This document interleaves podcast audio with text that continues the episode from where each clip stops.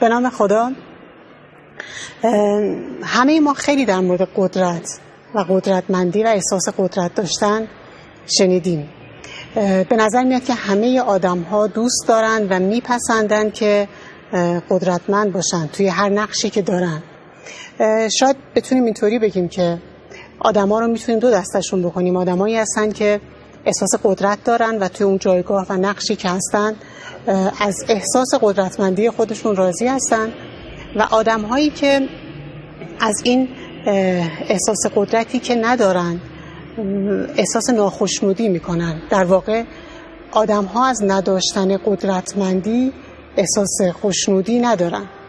اما این قدرت چیه؟ معمای قدرت چیه؟ معمای این قدرتمندی رو چطوری باید حلش کرد؟ شما توی خانواده، توی محل کارتون، توی تعاملات اجتماعیتون چقدر خودتون رو قدرتمند میدونید؟ معمای قدرت رو برای خودتون چطوری حلش کردید؟ سوال اساسی اینجاست که قدرت با چی رابطه داره؟ یعنی چی به انسان قدرت میده؟ خانم‌ها اعتقاد دارن که عامل اصلی قدرت زیباییه، بنابراین خیلی پول خرج زیبایی میکنن. آقایون اعتقاد دارن که عامل اصلی قدرت پوله، بنابراین خیلی انرژی میذارن که پول در بیارن. ولی واقعا عامل قدرت چیه؟ بعضی اعتقاد دارن که عامل قدرت نیروی بدنه، جسم قویه. بعضی اعتقاد دارن که عامل قدرت توان گفتاری و گویایی و گویندگی و سخنوریه. کسی که بیشتر زبون داشته باشه اون قدرتمندتره. واقعا عامل اصلی تو قدرت چیه؟ بذار یه داستان بگم، شاید توی داستان بتونم عامل قدرت رو بگم. یعنی یه وقتی توی یه مدرسه دخترونه، خب بالاخره برای دخترها زیبایی خیلی مهم بوده، نماینده کلاس دختری که از اشراف شهر بوده که خیلی هم زیبا بوده. یه دختری از یه منطقه خیلی فقیرنشین میان تو اون شهر. این دختر خیلی زشت بوده، صورت خیلی حالا به زعم بچه‌ها نازیبایی داشته، صورتش زیبا نبوده، ازش بوده. این اتفاقا میاد توی مدرسه، میاد تو همین کلاسی که دختر این اشراف زاده نماینده کلاس بود. روز اول که این دختر وارد کلاس میشه، دختر بس ظاهرا زشت، این که نماینده کلاس بوده، به بچه‌ها میگه بچه‌ها میخوام یه دانش آموز جدید رو به شما معرفی کنم. این خانوم که در زشتی منحصر به فردن. ببینید دیگه ما اینه که داریم تو زشتی، دیگه هیچی کم نداریم. تا که اینو میگه، همه بچه ها میزنن زیر خنده و میخندن. شما تصور میکنید که اون دختر چی میگه؟ اون دختری که زشت معرفی میشه، اون میگه عوضش من خیلی خوشحالم که کنار یک فرد خیلی خوشگلی مثل تو و خوشگل‌هایی که روبروم نشستن هستن. افتخار میکنم که کنار خوشگل‌ها هستن. و میره میشینه. فکر میکنید چه اتفاقی میفته؟ فکر کنید رابطه دانش آموزان با این چطور میشه؟ همه دانش آموزان با این دوست میشن، تحویلش میگیرن، و چند هفته بعدم دیگه کسی بهشون نمیگه زشت، به نظر همه قشنگ میاد. میدونید چرا؟ میدونید دختر با این جملات چی گفت؟ میدونید چی کار کرد؟ مهمترین عامل قدرت رو معرفی کرد. مهمترین عامل قدرت چیه؟ تأثیر. زشتی، زیبایی، پول، قوای جسمی، منطقه‌ای که توش زندگی میکنیم، ماشینی که سوار میشیم، لباسی که میپوشیم، نمیدونم اهلیتی که هستیم و هر چیزی، اینها اگر یه قدرتی هم بدن، قدرت موقته، قدرت واقعی نمیدن. قدرت واقعی تو تاثیره. شما چقدر روی دیگران موثری؟ تو این مثال این دختر با این که به ظاهر زشت معرفی شد ولی قدرتمند بود. دیدید چی گفت؟ دید چی گفت؟ جمله‌ای که گفت موثر، چون به همه گفت زیبا، همه حس خوبی کردن، همه حس خوبی کردن. میتونست جمله دیگه هم بگی در دیگران یه حس خوبی ایجاد کرد، در دیگران حس خوشنودی ایجاد کرد، دیگران حس بزرگ بودن پیدا کردن. به این میگیم تأثیر. شما آدم مؤثری هستی؟ صبح تا حالا رو چند نفر اثر گذاشتی؟ تو این سال، تو این هفته، تو این ماه، تو این روز رو چند نفر اثر گذاشتی؟ اصلا مؤثری؟ اثر میذاری؟ بعضی وقتا یک کلمه، یه جمله، یه حرکت، یه لبخند ممکنه که اثرگذار باشه. راز قدرت یا معمای قدرت رو تأثیر حل میکنه. تأثیر. و تأثیر نصیحت کردن دیگران نیست، توصیه نیست. و تأثیر نقطه مقابل تحقیره. نقطه مقابل تحقیر. هر وقت کاری میکنید که دیگران تحقیر میشن، دارید از تأثیرتون کم میکنید. هر وقت کاری میکنید که دیگران بزرگ میشن، دارید مؤثر واقع میشید، دارید تأثیر گذار میشید. معمای قدرت در تأثیر. در واقع همون فاکتورهایی هم که آدما روش تاکید میکنن، مثلا یکی روی پول، یکی روی نقشش، یکی روی سمتش، یکی روی جسمش تاکید میکنه، اگر هم به واسطه اینها قدرتی کسب کرده، به خاطر تأثیری هست که گذاشته.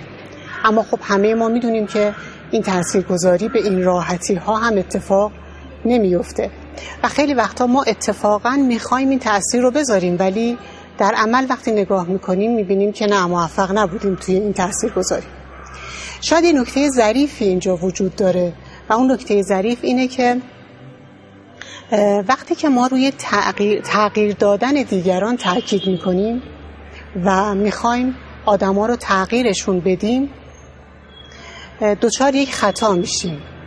فکر میکنیم که قدرت داریم که میخوایم دیگران رو تغییر بدیم، ولی واقعیت اینه که همین که ما میخوایم دیگران رو تغییر بدیم، میخوایم اونطوری که ما میخوایم باشن، اونطوری که ما میخوایم حرف بزنن، اونطوری که ما میخوایم زندگی بکنن. اتفاقا تأکید ما روی تغییر اونها داره از تأثیر ما کم میکنه.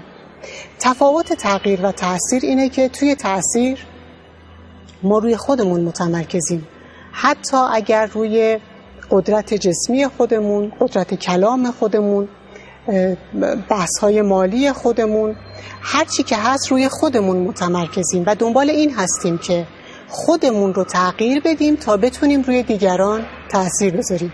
اما وقتی که به جای خودمون میان به طور مستقیم و خیلی سریع میخوایم یک نفر رو تغییر بدیم، خطا کردیم و میبینیم که اون اتفاقی که ما میخوایم نمیفته. بنابراین تأثیرگذاری یک ظرافت داره و ظرافتش اینه که ما دست از تغییر دیگران برداریم و خودمون رو تغییر بدیم تا بتونیم روی دیگران تأثیر داشته باشیم و به واسطه این تأثیر قدرتمند باشیم.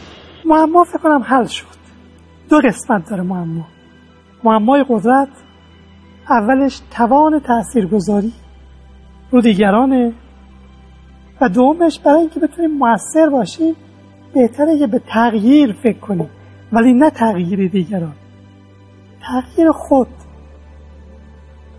وقتی که یه جایی احساس میکنیم مؤثر نیستیم، چی رو باید عوض کنیم تا مؤثر باشیم؟ یه چیزی در خودمون. و اون چیه؟ نمیدونم. فکر یه چیزی رو در درون خودمون عوض کنیم، اوضاع بهتر میشه. به عنوان مادر مؤثری نیستی، دست از تغییر بچه ها بردارید. یه چیزی رو در خودتون تغییر بدید، بچه ها بهتر از شما اثر میپذیرن، شما مادر قدرتمند میشید. به عنوان پدر، به عنوان معلم، به عنوان دوست یا هر عنوان دیگه. و اما یه نکته خیلی مهم اینه که کمک کنیم که دیگران هم مؤثر باشن. کمک نکنیم دیگران تغییر کنن، کمک کنیم که دیگران هم موثر باشند. چطوری میتونیم این نقش بازی کنیم؟ اگه دیگران موثر باشن احساس قدرت میکنن. هر وقت ما احساس قدرت کردیم دیگه آدم خطرناکی نیست. تو خونه وقتی بچه ها، همسر احساس قدرت نکنن خطرناک میشن. تو کلاس همینطور، تو جامعه همینطور. چه کنیم که دیگران احساس قدرت کنن؟ اگر ما چه تغییراتی رو در خودمون، تو ارتباط خودمون با فرزندمون، ارتباط خودمون با همسرمون اعمال کنیم، اون تغییرات باعث میشه که دیگران حس کنن که میتونن روی ما تاثیر بذارن و روی دیگران تاثیر بذارن. در واقع قدرتمندی توی دیگران هم لازمش اینه که ما کاری بکنیم که اونها فکر کنن که و باورشون این باشه که دارن تأثیر میذارن. با پدرمون، با مادرمون، با فرزندمون، با اطرافیانمون طوری برخورد کنیم که اونها این حس تأثیرگذاری رو داشته باشن. شاید یکی از کارهایی که ما میتونیم بکنیم که اونها این تأثیرگذاریشون رو احساس کنن، احترامی هست که ما میتونیم برای شأن و جایگاه اونها قائل باشیم. اما توی معما یک کلید دیگه مونده. اون یکی رو من بگم. اسم اون کلید دلگرمیه. برای اینکه دیگران احساس تأثیر کنن، که اگه احساس تأثیر کنن احساس قدرت خواهند کرد، چیکار کنیم؟ دلگرمشون کنیم. تشویق نه، دلگرم. چطوری دلگرم کنیم آدم ها رو؟ شیوه دلگرم کردن چیه؟ من یه مثال میزنم. اگر شما به مناسبت تولد پدرتون براش یه پیرن بخرید، حتی براش یه ماشین بخرید، حتی براش یه خونه بخرید، شاید خیلی خوشحال نشه، چون هرچی شما گرونتر میخرید احساس قدرت اون کمتر میشه. میگه داد بیداد، من چقدر از کار افتاده شدم که بچه‌م داره برای من چیز بخره. هی قدرتش کمتر میشه. ولی اگه یه چیز ارزون بخرید، از یه شاخه گل، ولی یه کار کنید قدرتمند میشه. چه کاری؟ یه نامه براش بنویسید و 3 تا خاطره، 2 تا خاطره، حتی یه خاطره از اینکه یه روزی پدرتون موثر بوده بنویسید. مثل پدر جان، یه روزی دیرم شده بود، خیلی اذیت بودم. خدایا چطوری برسم مدرسه؟ جواب مدیر چی بدم؟ و تو من گفتی که ناراحت نباش، من حلش میکنم.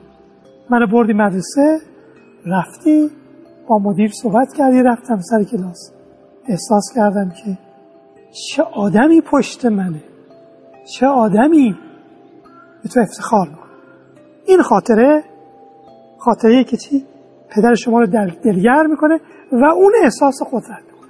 شاید این بیشتر از یه خونه که براش بخرید بتونه بهش قدرت بده.